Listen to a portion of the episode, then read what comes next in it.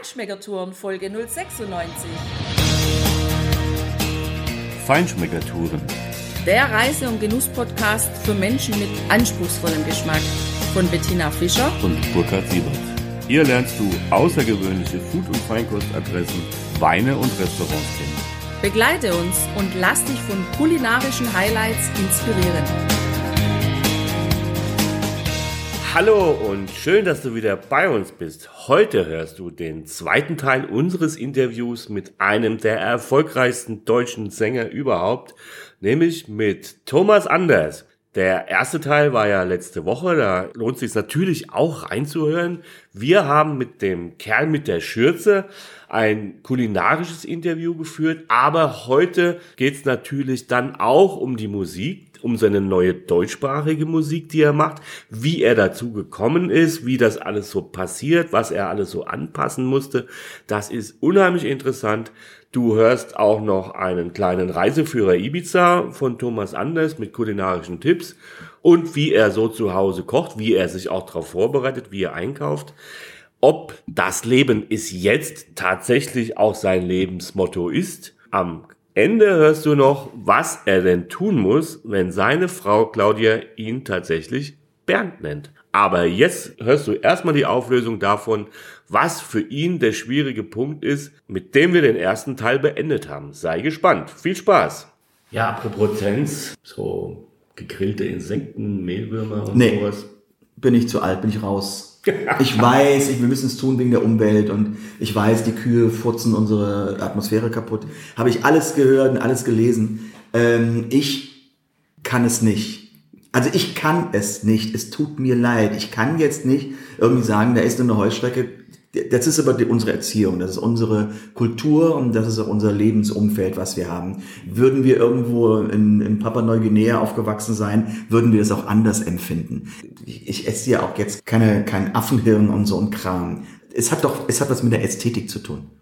Also ich muss es schon mögen, wobei ich komme jetzt an einen schwierigen Punkt, müsste ich das, was ich an Fleisch esse, auch töten, wäre ich Vegetarier.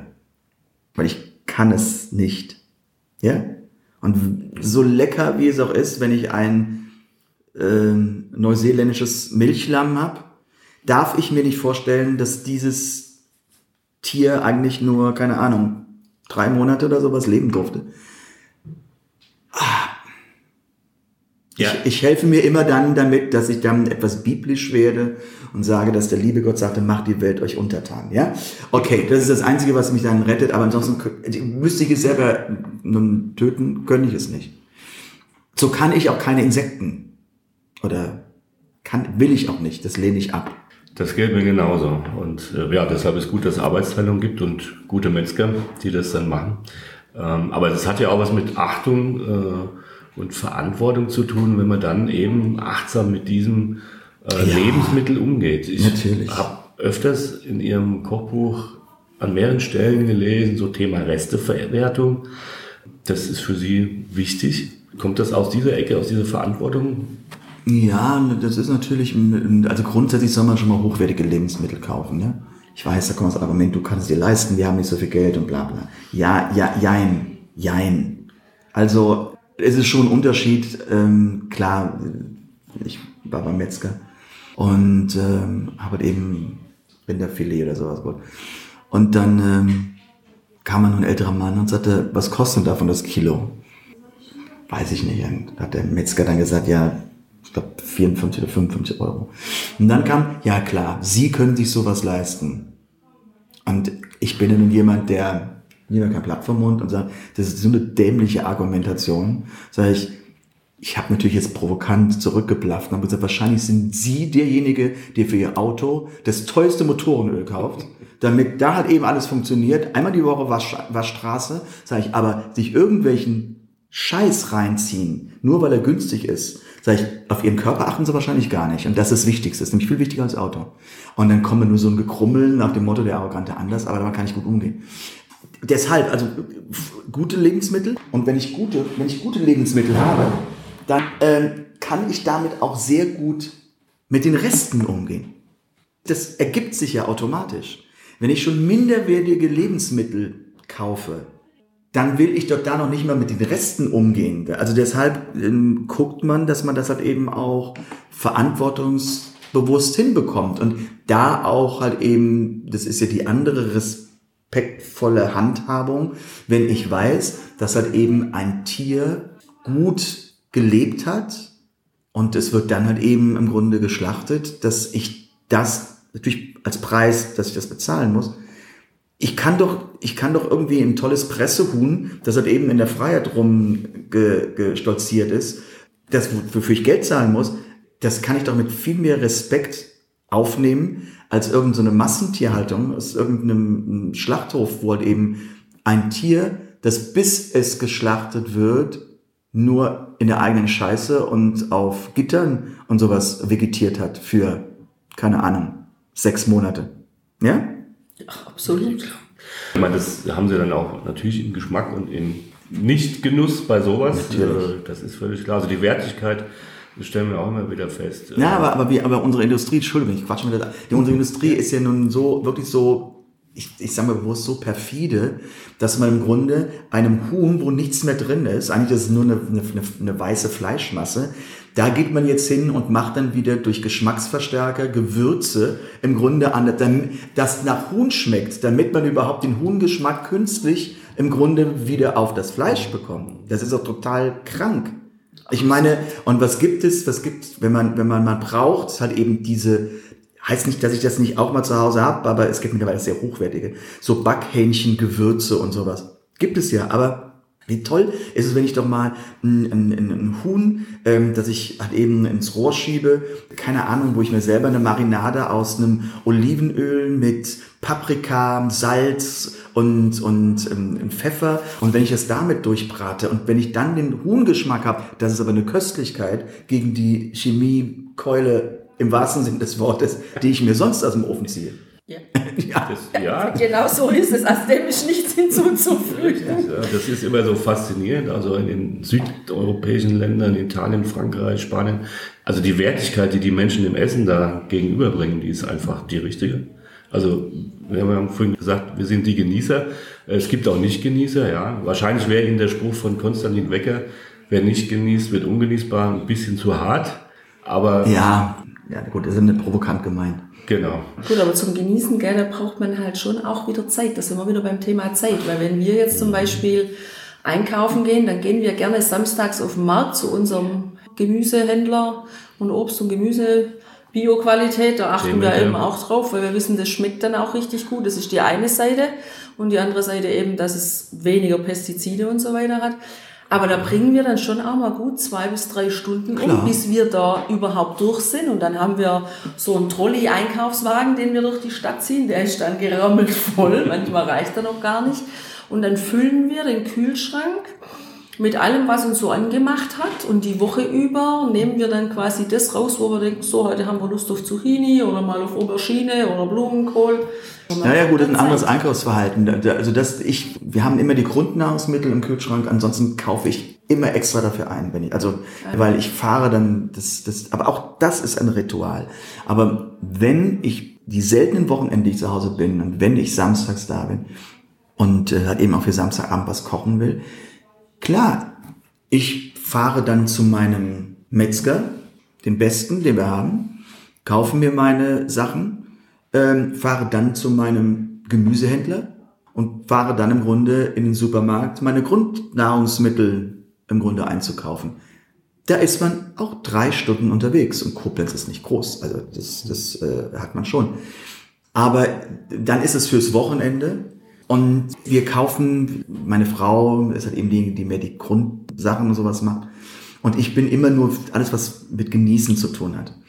Also das ist etwas, was ich für mich dann mache. Und ich weiß aber jetzt nicht, wenn die Woche anfängt, ähm, wie ist mein Plan? Weil wir gehen noch sehr oft essen. Das muss man auch sagen. Wir gehen sehr oft mittags oder am frühen Nachmittag essen. Ähm, ist ein bisschen dadurch bedingt, dass meine Frau ihr Geschäft hat, das bis um 14 Uhr ist, bis alles fertig ist, abgeschlossen ist. Viele Restaurants machen nur bis um 14 Uhr, 14.30 Uhr äh, Mittagessen, also Mittagstisch. Und ich möchte nicht um 14 Uhr im Restaurant aufschlagen, wo halt eben dann der Kellner auf die Uhr guckt, wann gehen sie, sondern ich möchte dann genießen. Und es gibt halt eben Koblenz einige äh, halt eben Restaurants, die auch durchgehende Küche haben. Dann gerne, dann sitzen wir halt eben um drei, Viertel nach drei und dann unterhalten wir uns. Ich habe ein Glas Wein, wir essen was zusammen und dann ist man erst um halb fünf wieder zu Hause. Dann isst man abends aber nichts mehr. Ja? Dann, dann wird abends einfach nur noch ähm, ja, schnell irgendwas, äh, also nichts mehr groß zubereitet. Nur, wenn wir dann um halb fünf wieder nach Hause kommen, dann geht für mich der Arbeitstag ja weiter. Dann arbeite ich ja meistens noch bis um halb acht, acht. Ja, also das ist, wir, wir haben da, unser Leben ist so ein bisschen verdreht.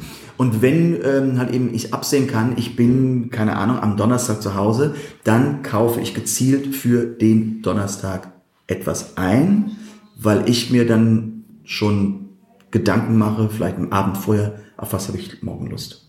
Cool. Vielleicht nochmal einen Sprung zurück. Wenn Sie gerne essen gehen, machen wir auch.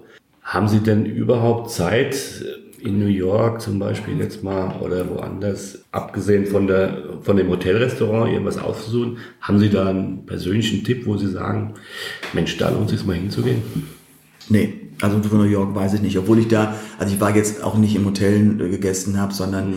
da muss man sich treiben lassen. Und ich, ich, ich habe nicht die Zeit, um nach so einem Gourmet-Restaurant-Katalog zu gucken.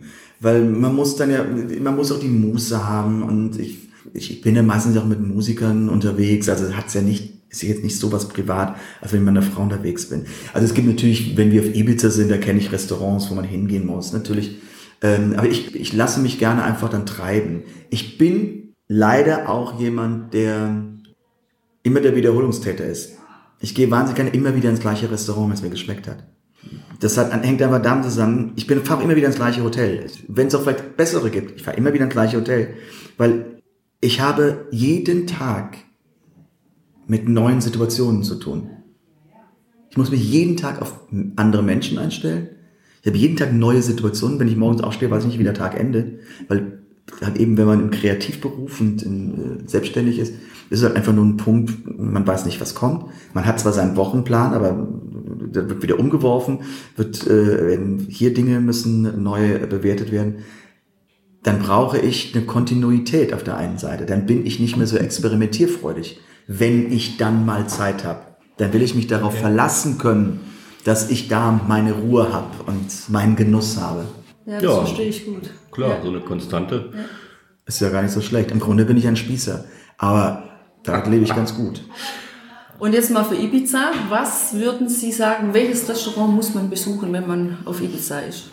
Naja, da gibt es, gibt es einige. Es gibt also mit sich, es hängt auch wiederum zusammen. Also Sie wissen, es ist, Restaurant zu empfehlen ist genauso, kann genauso dramatisch werden wie Urlaube, Urlaubsorte empfehlen, ja, weil jeder ein anderes äh, Befinden hat. Aber durchweg, also wenn man an den Strand geht, dann, ähm, wenn man wirklich tolle Küche haben will, dann geht nur äh, Coco Beach. Wenn man sehr, sehr gute, ist nicht ganz günstig, sehr, sehr gute Küche haben muss, wenn man international deutsch essen möchte. Man hat dann direkt Strand, man ist tolles Ambiente, gepflegt, es gibt ein Traumschnitzel. Die Frage ist jetzt, wenn ich nach Spanien gehe, muss ich denn da einen Schnitzel essen? Okay, das ist aber mehr eine Sache von meinem Sohn, weil er liebt einfach nur mal Schnitzel. Ich esse natürlich auch einen Fisch oder sowas, den man bekommt. Es gibt aber auch auf Ibiza, es gibt ja solche sehr urbane Menschen. Da gibt es auch an Calador, das ist im Grunde äh, äh, ähm, bei der Esvedra in dieser Bucht. Das ist so ganz typisch, urtypisch spanisch. Mhm. Da kommt dann aber auch der ganze Fisch hin und sowas da habe ich schon wieder so ein Problem mit, weil ich wieder da schon wieder zu pingelig bin, weil wenn ich nun so meine ganze Scholle oder sowas da habe, und das ist mir schon passiert, dann kommt aber ein Schneider, kommt der Darm unten noch raus und sowas, nicht richtig ausgenommen. Das ist aber, hm, das ist aber in Spanien so. Es gibt ganz tolle Sushi-Läden auf Ibiza, die sind fast alle gut. Und ähm, wenn man halt eben nun auf eine asiatische Note will, dann gibt es so einen Bambuddha-Tempel, ähm, der heißt Bambuddha Groove, der ist auch super klasse, das ist sehr, sehr gut vom, äh, äh vom Essen und sehr Erlebnisgastronomie, muss man sagen. Und äh, ja, da gibt es viele, also das ist unsere lokale Casa Colonial, das ist auch Das ist auch ein Deutscher, der hat eben traumhaft gut. Also es gibt viel, man muss sich, man muss sich da so ein bisschen reinfallen lassen. Mhm. Ja? Und wir gucken natürlich auch, wir sind jetzt an Ostern da und das ist eine andere Jahreszeit. Da hat man auch mehr Interesse, wieder über, über die Insel zu fahren, weil es dann nicht so voll ist. Und es ist auch nicht so heiß. Wenn wir im Sommer auf Ibiza sind, leben wir ein ganz anderes Leben. Weil wir haben genau oberhalb vom Yachthafen unser Haus. Und wir sagen, wir müssen eigentlich unser Auto nur rollen lassen. Das, das sind, das Luftlinie sind das zwei Kilometer. Da gibt's dann eben Restaurants, die direkt am Strand sind. Also wenn man jetzt nicht zum Coco Beach, der ist ungefähr eine Viertelstunde, 20 Minuten weg, sondern es ist heiß, man liegt am Pool und man hat irgendwie um drei Uhr, denkt man, ach, irgendwie habe ich doch ein leichtes Appetenzgefühl.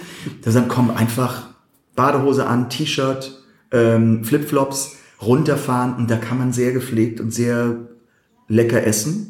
Wo mein Sohn sagt, ich habe Lust auf einen Burger oder wo ich, weil eben meine Frau will einfach mal nur einen tollen Salat mit einem Fisch dazu. Wir wissen, in einer Stunde liegen wir wieder am Pool bei 35 Grad und ist gut und man macht sich Gedanken, wo geht man abends hin oder man kocht zu Hause. Also das ist im, im, in, den, in den Nebensaisons sind es andere Befindlichkeiten, weil es einmal nicht so voll ist und weil man einfach ja, durch die Hitze einfach, oder weniger Hitze, durch die, die angenehme Temperatur, auch gewillter ist, im Auto über die Insel zu fahren. So, das war der Reiseführer Ibiza. Super, ja. Thema Kompromisse. Sie essen ja keinen Käse mhm. und Sie mögen Paella am liebsten nur mit Hühnchen, habe mhm. ich gelesen.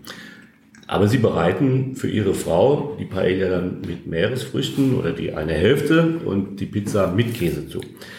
Ja, die Pizza, aber der Pizza esse ich Käse. Jetzt, ah. jetzt fragen Sie nicht warum. Doch, ich weiß es, weil ich, andere Geschichte.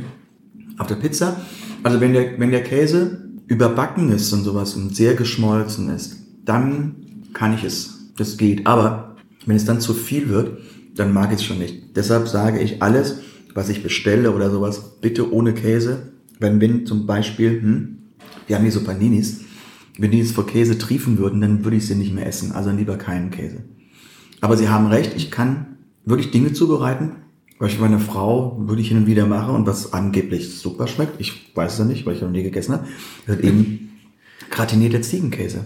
So, und, und wenn man das halt eben mit einem leichten Salat und bisschen Lavendelhonig und sowas macht, dann ist es was Tolles und sie findet es immer ganz super. Aber ich habe es noch nie probiert. Ich weiß gar nicht, wie es geht. Also wie es schmeckt. ähm, ja, ich kann auch, auch da, wenn wir in Spanien sind, auch beim Essen, laut, auch meinen Schwiegereltern kann ich fantastisch Bandennudeln mit Scampis, halt eben, weil ich die kross im Knoblauch anbrate und dann mache ich da so eigentlich normale Aglio Olio ähm, dazu und so ein, immer noch so ein Schuss Weißwein, so als Dash rein, das ist direkt so verdampft, aber irgendwie den Geschmack hat man noch. Genau. Man kann es frisch kaufen, was ich da noch tue, die Scampis, muss die aber dann ausnehmen. Und wenn ich aber so, keine Ahnung, wenn wir zu fünf sind und jeder hat so seine vier, fünf Scampis, so 25 Scampis ausgenommen habe, dann mag ich sie nicht mehr essen. dann bin ich satt. Ich kann das, ich kann das machen und Kopf ab und alles, das ist nicht das Problem. Ich mag es aber nicht mehr selber essen. Deshalb, ich bin da etwas degeneriert, weil ich jemand, ich muss es immer nur so in Filets alles so fertig haben, dann kann ich es wunderbar machen. Aber so in den Höhlen leben und das alles auch selber zubereiten, wäre für mich ein bisschen schwierig. ja,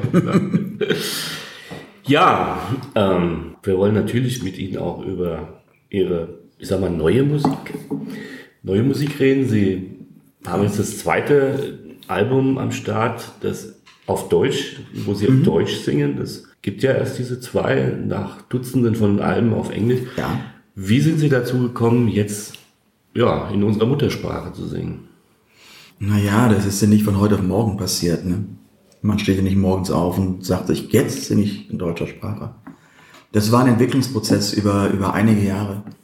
Und äh, das getragen wurde immer mal durch, durch Ideen, die halt eben aus der Branche kamen oder natürlich auch von Fans.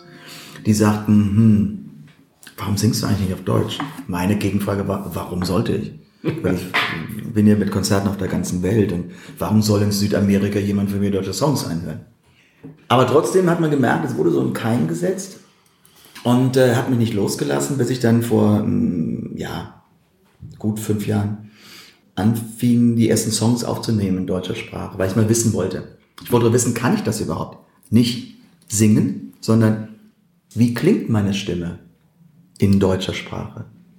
Weil die Stimme verändert sich, der Klang der Stimme verändert sich mit der Sprache. Das heißt, wenn wir Englisch sprechen, klingen wir auch anders, als wir in Deutsch sprechen. Und ähm, da fing ich an auszuprobieren mit den Songs.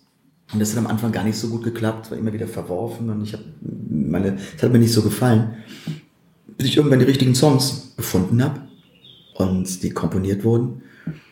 Und da habe ich auch plötzlich meine, meine Gesangstechnik, was das betrifft, dem auch angepasst. Das ist ein Entwicklungsprozess. Und seitdem macht mir wahnsinnig viel Spaß und ähm, es kommt ja auch gut an und die Menschen mögen es. Und äh, ja, es ist für mich eine neue Richtung, wobei nicht heißt, dass ich nie wieder Englisch singe. Also für den Weltmarkt werde ich bestimmt äh, wieder ein englischsprachiges Album machen. Aber momentan ist Deutschland eben definitiv äh, favorisiert. Okay. Was kommt dann zuerst, Musik oder Text? Naja, ich habe ja ganz viele Fremdtitel, das heißt Titel, die von anderen Komponisten kommen. Wenn ich Titel mitschreibe, das ist meistens erst die Musik. Okay. Es ist vielleicht irgendwo eine Zeile im Deutschen, die catchy ist, mhm. aber es ist vorwiegend doch die Musik. Dann, während man komponiert, kommen dann schon so die ersten Worte. Und da muss man gucken, ob die Sinn machen oder nicht. Oder man gibt es dann einem ähm, ähm, Texter und der schreibt halt eben dann was drauf. Also mir ist aufgefallen, dass äh, ja, die, das Album, das neue, sehr positiv ist, sehr positive Texte sind. Ähm, ich habe letztens über eine Studie gelesen, dass äh, Menschen in unserem Alter quasi auf der Höhe, auf dem Höhepunkt ihrer Optimismuskurve sind. Also ich glaube, ja. das waren sie schon immer. Das ist ja, aber momentan ist es ziemlich weit oben, ja. Okay, also wissenschaftlich belegt, alles gut. Aber das ist überhaupt nicht die Frage. Woher kam es? Woher kommt es denn? Gab es auch einen Grund? Haben Sie es erklärt oder war es einfach nur? Nö, es war eine Studie, ähm, University of California, die entgegen aller anderen Psychologen jetzt genau das rausgefunden haben. Das fand ich super spannend. Auch. Ähm, Und wie lange hält die Kurve an? Sie soll dann wohl leicht wieder abflachen, aber eben nur leicht. Also wenn man in die in die Endlichkeit mehr reinschaut oder wie wenn man sagt, ach, oh, vielleicht noch vielleicht noch 15 Weihnachten. ja, oder vielleicht auch, weil dann die Zipperchen vielleicht anfangen. Super Stichwort. Das Leben ist jetzt. Ja. Das ist eine ihrer Songs und da hat mir der Text richtig gut gefallen und auch, also klar, musikalisch toll umgesetzt. Und äh, das ist so, so ein Stück weit auch das, was ihre Philosophie ist, das Leben es jetzt. Ist mein, es ist mein Leben. Das ist, ich, das, ich empfinde es genau so. Weil wir Menschen haben immer so diese leichte Tendenz, alles, was in der Vergangenheit liegt, zu glorifizieren, was in der Zukunft kommt, ähm, voller Erwartungen zu packen. Und im Heute und Hier und im Jetzt finde ich irgendwie so lala. Wie doof ist das denn? Ich meine, ich lebe doch jetzt hier. Natürlich ist nicht jeder Tag für mich, das Leben ist jetzt. Ich habe ja auf einem anderen Album auch äh, der beste Tag meines Lebens. So, und, und ähm, es war dann so, dass wir haben, haben wir eben kurz darüber gesprochen, letzte Woche unseren Hund eingeschläfert. Das ist wahrscheinlich nicht der beste Tag meines Lebens. Ja, aber man darf sich da aber, es gibt ja so Menschen, die baden ja so auch in, in den Problemen, so die fühlen sich da ja wohl. Das ist für mich so, so überhaupt nicht nachvollziehbar. Ich kann das, ich will das gar nicht, ich bin das auch nicht. Oft habe ich aber bei diesen Menschen so das Gefühl, sie brauchen ein Problem, um irgendwas zu haben, damit man Mitleid mit ihnen hat. Da fällt mir spontan jemand ein, genau. Ja? Also das ist so, boah, nee, pack es an, sieh zu, hey, heute Morgen hat es geregnet, jetzt kommt die Sonne raus. Wir haben ein tolles der Frühling fängt an. Alles ist voll, es zwitschert, die Natur explodiert. Es ist jeden Morgen aufstehen. Natürlich nicht, wenn ich krank bin. Also man darf es nicht immer so, so, wenn ich es so absolut sage. Man muss natürlich relativieren. Nur trotzdem, wir haben doch jeden Tag das Beste aus unserem Tag zu machen, aus unserem Leben. Jeden Morgen, wenn wir aufstehen. Und wenn heute der Tag doof lief, morgen geht die Sonne auf. Ich habe die Chance, wieder was Tolles draus zu machen. Und deshalb ist so dieser Song so perfekt auf mich geschrieben. Das Leben ist jetzt, jetzt und nicht irgendwann. Ja, genau, so sehen wir das auch. Und das muss man jetzt genießen, wenn man es auch hat. Genau. Ja, wann, dann? Wenn ich es nicht mehr habe, dann war's das. Ja, ja, Wenn genau. ich in der Kiste liege, dann war's das. Genau. Niemand denkt daran, wenn er auf dem Sterbebett liegt, um Gottes Willen, ich war zu wenig im Büro, ich habe zu wenig das und das gemacht. Wenn, dann wird man wahrscheinlich denken, äh, Mist, ich habe zu wenig genossen. Genau. Deshalb muss man es tun. Das ist absolut richtig. Also das heißt, ähm, da gab es jetzt auch nicht eine bestimmte Erfahrung, die Sie jetzt da gemacht haben, die Sie zu dieser Grundeinstellung gebracht hat, sondern das ist immer Ich glaube, das war, das ist, war schon immer bei mir drin. Ich habe immer schon das Beste aus einer Situation gemacht. Ich, bin nicht vom Saulus zum Paulus äh, gekommen, also das auf gar keinen Fall. Ähm, war schon da und ich bin mir nur in den letzten Jahren, werde ich mir immer mehr bewusst, dass ich das auch genießen darf. Ist ja auch so eine Sache, viele trauen sich das ja nicht. Viele wollen ja gar nicht zeigen, dass es ihnen gut geht. Doch. Warum nicht? Weil vielleicht ist ja so beflügelnd und ansteckend. Vielleicht kann man andere Menschen ja mitreißen und sagen, hey, mach doch mal, realisiere doch mal und analysiere mal dein Leben. Vielleicht so schlecht, wie du das in deinem Kopf siehst, ist es doch gar nicht. Also, das sind immer so Punkte und ähm, aber grundsätzlich bin ich schon der sehr ausgeglichene Typ. Also das ist so ein bisschen die Botschaft, die Sie auch mit Ihrem Album dann so, mhm. finde ich gut. Was mich persönlich interessieren würde jetzt, Hätt's nie ohne dich geschafft, ist ja ein Song, den Sie Ihrer Frau gewidmet haben.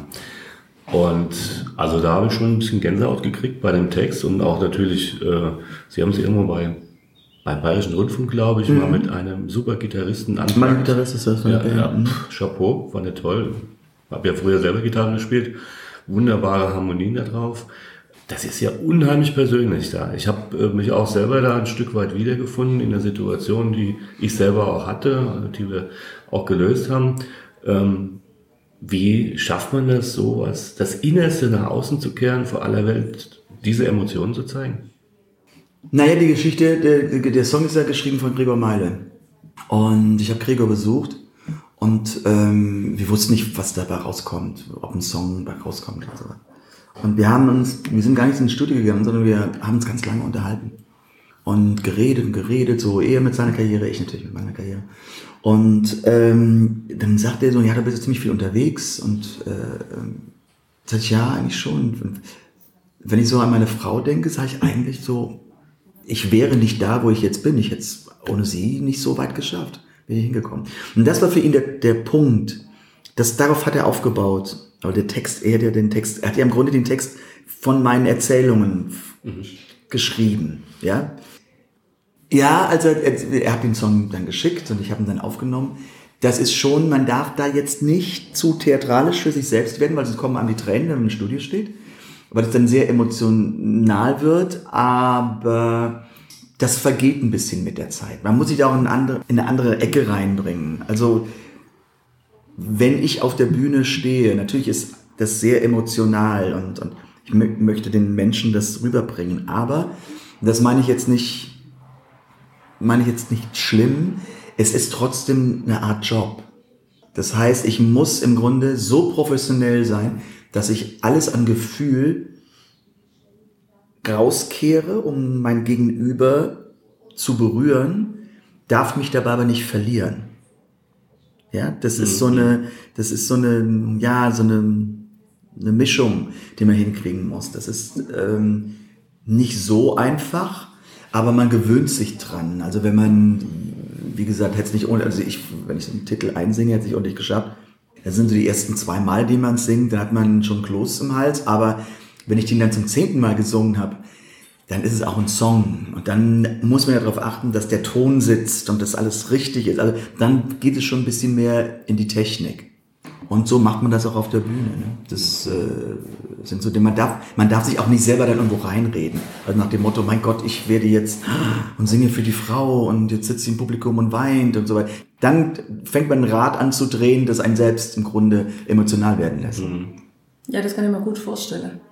Wie ist es dann aber, wenn Sie so auf der Bühne gestanden sind, so eine Stunde oder zwei, wo Sie gesungen haben, wo Sie ja ein Stück, ein großes Stück von ihren Emotionen ihrem Publikum geben und natürlich auch viele Emotionen aus dem Publikum aufsaugen und dann kommt irgendwann der Moment des Endes.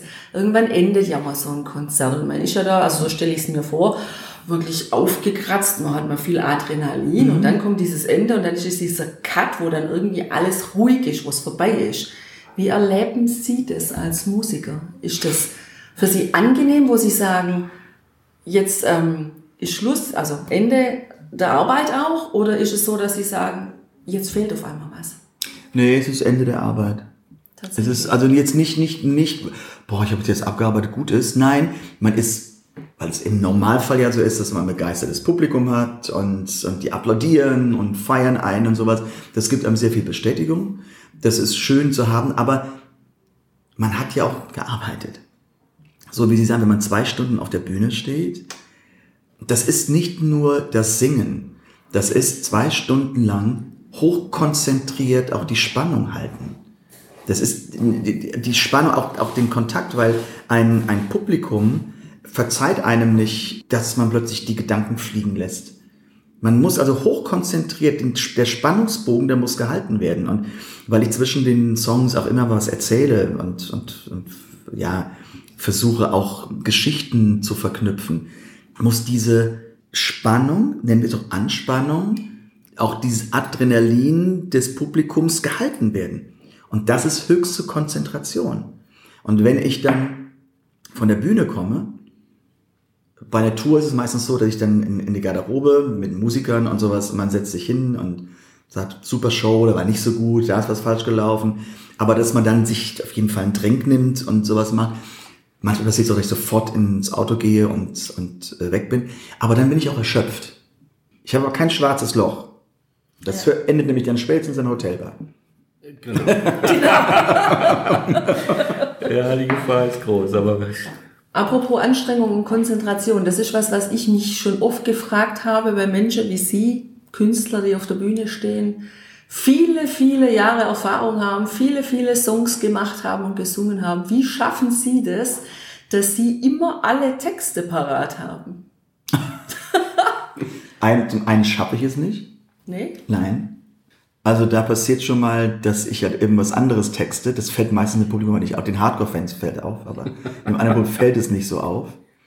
Und dann passiert es auch halt eben schon mal, wenn man wirklich einen Texthänger hat, dass man irgendwie bei Fans in der ersten Reihe, die wissen es nämlich dann, und dann hält man den ins Mikrofon hin und dann hat, ist man sofort wieder weiter. es ist ja nur, es sind nur ein, zwei Worte, so, so die fehlen. Ne? Ja, ja. Und ähm, dann geht das wieder. Ja, weil das ist ja schon eine Menge an Text, was sie da im Kopf haben müssen im Grunde. Ja, es ist ja, es ist schon. Sag mal, es ist, ich ändere ja so alle zwei bis drei Jahre mein Programm. Und das ist dann das Tourprogramm für die Welt.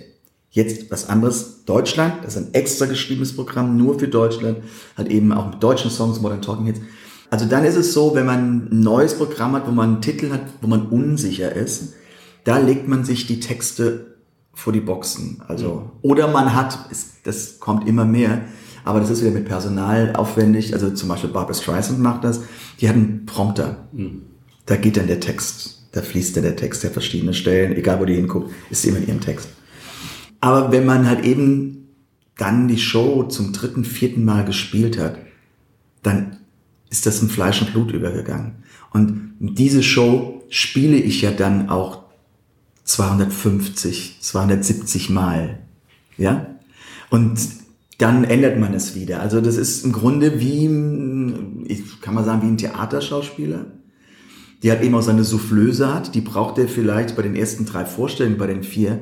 Die nächsten 40 Vorstellungen braucht er das nicht mehr, weil den, den kann man nachts wecken und dann weiß er genau, welchen Dialog er zu sprechen hat. Ne? Ja, aber ein guter Trick mit dem Mikro, das finde ich. Ja, das ist alles Erfahrung. genau. Welche Musik hört der Profi Thomas anders denn privat? Ähm, ganz viel Chill-Out und Lounge-Musik. Also bei mir läuft immer läuft immer Musik zu Hause. Okay. Also es ist jetzt auch so, wenn wir nach Hause, wenn ich heute nach Hause komme, da läuft Musik. Meine Frau nervt das tödlich, weil sie sagt, das kostet alles Geld und sowas. Ich möchte, wenn ich nach Hause komme, da fängt es mir schon wieder beim Genießen, ich möchte sofort mit Genuss ins Haus reinkommen. Das heißt bei uns auch auf den Etagen. Das ist nur ganz im Hintergrund. Also ist nicht hier so, sondern ganz einfach Musik, die läuft. Es brennt auch den ganzen Tag noch Kerzen, Duftkerzen. Nicht, wenn wir jetzt nicht da sind. Aber es ist bei uns auch immer Stimmungslicht. Es ist immer alles mit Licht äh, da. Wenn ich in den Garten gehe, sind im Garten Boxen im Erdreich drin, die die gleiche Musik spielen wie drin. Das heißt also, ich bin, bin überall, das ist meine Welt, das ist mein Kosmos, wo ich auftanken muss, wo ich Kraft schöpfen muss. Ganz, ganz wichtig. Und den mache ich mir so, wie ich es möchte. Da bin ich Pippi Langstrumpf. Da in meinem Zuhause mache ich mir die Welt, wie sie mir gefällt. Und ähm, das ist die Form. Im, im, im, Im Auto höre ich immer nur Radio. Fast nur Radio. Um zu wissen, was passiert. Aber ansonsten höre ich nur Chill-Out und Lounge. So in der dunklen Jahreszeit auch gerne mal so in die Richtung von Jazz, äh, aber jetzt nicht so experimental, sondern so moderat. Ähm, ja, das ist so ähm, meine Welt. Ja, Sie gucken mich jetzt an. Das ist auch, ich habe mir das gerade so vorgestellt und ich habe mich da schon beim Zuhören total wohl gefühlt. Deshalb. Das ist bei uns auch in, auf, den, bei uns auf den verschiedenen Etagen. Es brennt immer Licht. Es ist immer irgendwo, egal wo ich hingehe, es brennt immer irgendwo. Und wenn im Bad nur leichtes atmosphärisches Licht ist, Sie schlucken, ne? Nein, ich bin genauso. Das Ach so, dann. Ich, ja. guck ich da sehe mich da bei der Fraktion Ihrer Frau, da bin ich dann mehr die sparsame. Ich sage dann immer, wenn ich nicht in der Küche bin, dann brauche ich nicht ein Licht in der Küche. Also mache ich es aus. Und dann sagt mein Mann, nee. aber wenn ich in die Küche komme, dann möchte ich gerne, dass da ein Licht brennt. Ja, also wir, wir haben bei uns, wir haben bei uns im Haus, wir haben einen Wintergarten und im Winter ist da halt eben ein großer offener Kamin.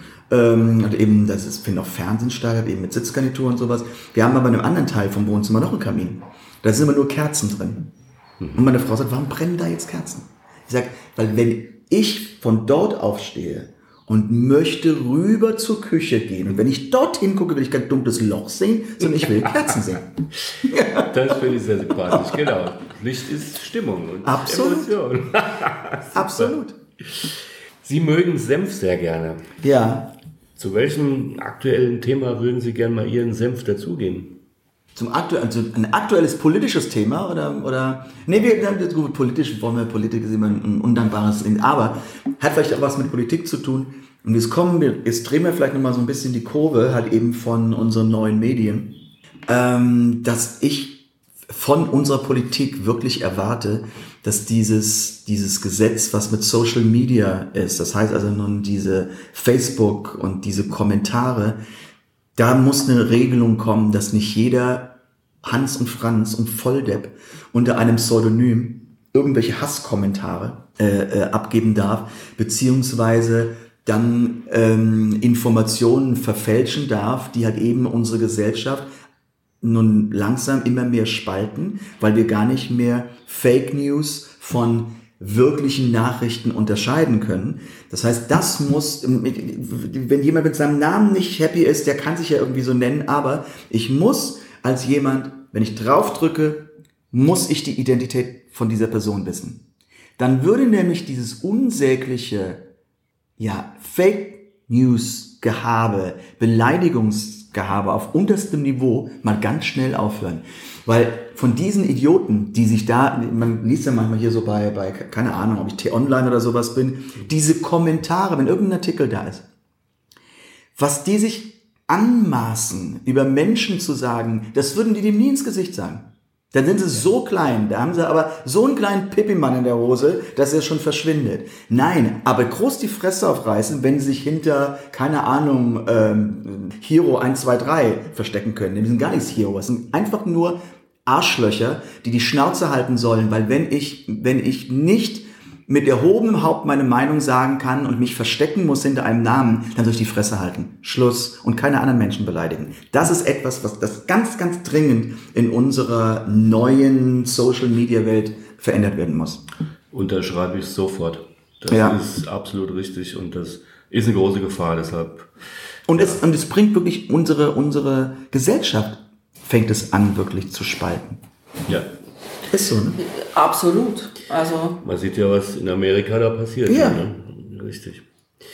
Ja, Wir machen am Schluss immer so eine Art Schnelldurchlauf, so ein paar kurze Fragen mit einer Bitte Kurzen um eine Antwort. Das fällt mir sehr schwer, aber ich bemühe mich. Okay, wir versuchen es mal. Wenn Sie zwei Wochen jeden Tag das gleiche essen müssten, wofür würden Sie sich entscheiden? Ähm, Hühnchen. Und Ihr Lieblingslied Nummer eins, das Sie immer singen könnten, ist welches? Oh, das geht, das ist, das kann man nicht. Das ist immer unterschiedlich. Also das kann, das kann ich nicht beantworten. Ich habe ganz viele Lieblings, Lieblingslieder. Ähm, Gut, kein Problem, machen wir weiter. Auf welchen kulinarischen Luxus könnten Sie mühelos verzichten? auf Käse. Umgekehrt, was gehört für Sie unbedingt zu einem gelungenen Bühnenauftritt dazu? Ähm, Empathie. Was war Ihr Lieblingsessen in der Kindheit? Ah, das war, Achtung, Spinat mit Püree und Rührei. Meine Mutter hat es immer mit Salzkartoffeln gemacht, aber das habe ich auch sehr geliebt. Genau. Und das beste klassische Gericht aus Ihrer Heimat, was fällt Ihnen da ein? Dippekurve. Haben Sie da ein Rezept für uns? Äh, denn ich habe ich hab selbst noch nie gemacht. Also es, es, im Grunde jeder Haushalt hat sein eigenes Rezept. Okay. Das ist ja wirklich, ist ja wirklich, aber wenn Sie da Interesse haben, ich kann das mal gerne bei einer Freundin, der hat einen hervorragenden. Es gibt ja zum Teil, also der wird ja mit zum Teil mit, mit Bacon innen drin gemacht, andere machen ihn nur mit ähm, Schinkenwürfeln, was da alles reinkommt. Aber er muss, er darf nicht matschig sein, er muss einen Biss haben, aber darf nicht trocken sein und ganz viel Kruste. Und dann wird er ja gegessen entweder mit Apfelkompott oder mit Lachs, also mit ähm, Räucherlachs. Sowas, so isst man ihn und da kann man eben ein bisschen Creme fraiche dazu machen, wie man äh, es haben möchte. Also wir haben einmal im Jahr, wo wir uns im Herbst halt eben bei Freunden treffen. Danach äh, ist auch danach brauche ich auch zwei Tage nichts mehr essen. Wir fahren auch schon abends um 6 Uhr an und dann gibt's immer so zwei Portionen und eine Portion esse ich mit Apfelmus, eine Portion esse ich mit Lachs. Ja, cool. Erst den Lachs oder erst das Apfelmus? Erst der Lachs, dann der Apfelmus. Ja, so hätte ich es auch gemacht. Völlig klar. Also wir haben Interesse an dem Rezept, ganz klar. Genau, Fall. richtig, weil wir, Sie haben ja äh, in Ihrem Kochbuch auch geschrieben, wo Sie zum Beispiel Ihre Gewürze kaufen. In den Laden haben wir gestern nochmal schnell reingeguckt und genauso ein Gewürz mitgenommen. Also Ach, gibt es Handels Ja, als Gewürz? die Ja. Dippekohl-Gewürz. Ja, genau, richtig, ja. Mit so ein paar Besonderheiten. Schöner Laden übrigens. Ja, das ist wirklich schön. Letzte Frage. Ihr größtes musikalisches Vorbild, gibt sowas?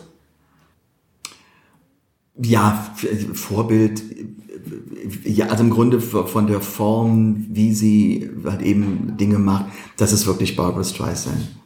Weil sie, ich habe zwei Konzerte hab ich von ihr schon besuchen können und ähm, was mich an ihr im Grunde wirklich fasziniert und da nehme ich mir vielleicht ein bisschen Inspiration, die braucht keine 30 Tänzer und die braucht keinen keinen Feuerreifen und die braucht nicht nach jedem zweiten Song umziehen und nein, die steht da und singt und erzählt ihre Geschichte dazu, kommt nach der Pause wieder und 15.000 Menschen machen Standing Ovation.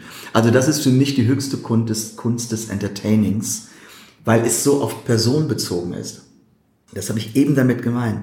Wenn ich auf der Bühne stehe und muss diese Konzentration auch kreieren und nicht nur hinkriegen, es muss gehalten werden und noch bis zum Schluss gesteigert werden, dann ist man wirklich ziemlich durch am Ende von der Show. Anstrengend. Das ist absolut so. Ja, jetzt haben wir ja ein super nettes, schönes Gespräch geführt, aber jetzt noch zum Ende eine Frage. Wenn Sie uns jetzt was erzählen wollten, was Sie noch nie in einem Interview erzählt haben, was würden Sie uns erzählen? Das war, ich, war, ich weiß nicht, was ich im Interview noch nie erzählt habe. Ich habe das Gefühl, ich habe mein Leben lang nur Interviews gegeben. ich habe schon so viel erzählt, ich, das, nein, das ergibt sich irgendwie dann bei einer Frage oder ich komme ja manchmal auch so ein bisschen um die Ecke. Aber was ich noch nie jetzt, beziehungsweise ist ja so, was ich, wenn ich es noch nie bewusst erzählt habe, dann will ich es ja auch nicht erzählen. Sonst hätte ich es wahrscheinlich schon gemacht. Aber im, im Laufe der Jahre kommt mit der Erfahrung natürlich wieder andere Dinge dazu. Wenn Sie darauf ziehen, es gibt nichts, was ich unbedingt der Welt mitteilen muss, was man mich noch nicht gefragt hat. Also Ihr Name, Ihr Künstlername, Ihr Pseudonym ist ja Thomas Anders. Sie heißen ja eigentlich Bernd Weidung. Wie leben Sie damit? Also wie, wie nennt Ihre Frau Sie oder wie? Ja, also wenn sie mich, nein, das ist folgendes, meine Frau nennt mich in der Öffentlichkeit Thomas. Wenn wir im Privaten sind, dann äh, bin ich halt eben entweder Schatzi oder wenn ich den Müll rausbringen muss, heißt es Bernd. Dann müssen Sie auch gleich. Ja, genau. Ja, das kenne ich auch so.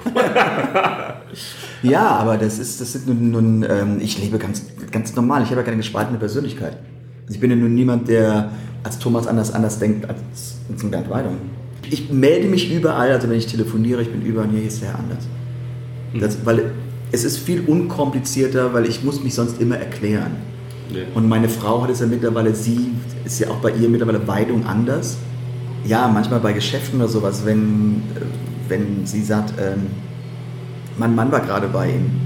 Mein Name ist Weidung, mein Mann war gerade bei Ihnen, der ähm, hat irgendwas abgegeben. Nein, Frau Weidung, hier war kein. Doch, mein Mann ist der Thomas Anders. Ja, aber Sie heißen doch Weidung. Ja, das ist der gebürtige Name und Anders ist der Nachname. Aber mein Mann war ja dann bei Ihnen. Ach, Frau Anders, das ist mir zu kompliziert.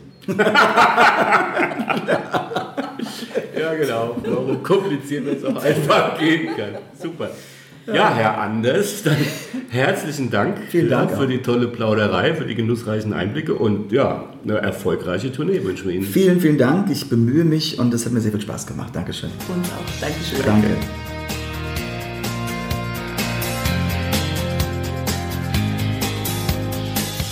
Hier endet dein Genusserlebnis noch lange nicht. Komm rüber auf unsere Homepage feinschmeckertouren.de und schau dir die Bilder zu unserer Show an. Dort findest du auch wertvolle Links zu den heutigen Empfehlungen. Verpasst keine Neuigkeiten mehr und trag dich am besten gleich in unseren Newsletter ein.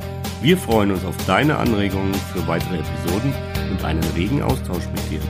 Viel Spaß beim Genießen, denn du weißt ja, Wahrer Reichtum besteht nicht im Besitz, sondern im Genuss. deine Feinschmecker-Guides Bettina Und Burkhard.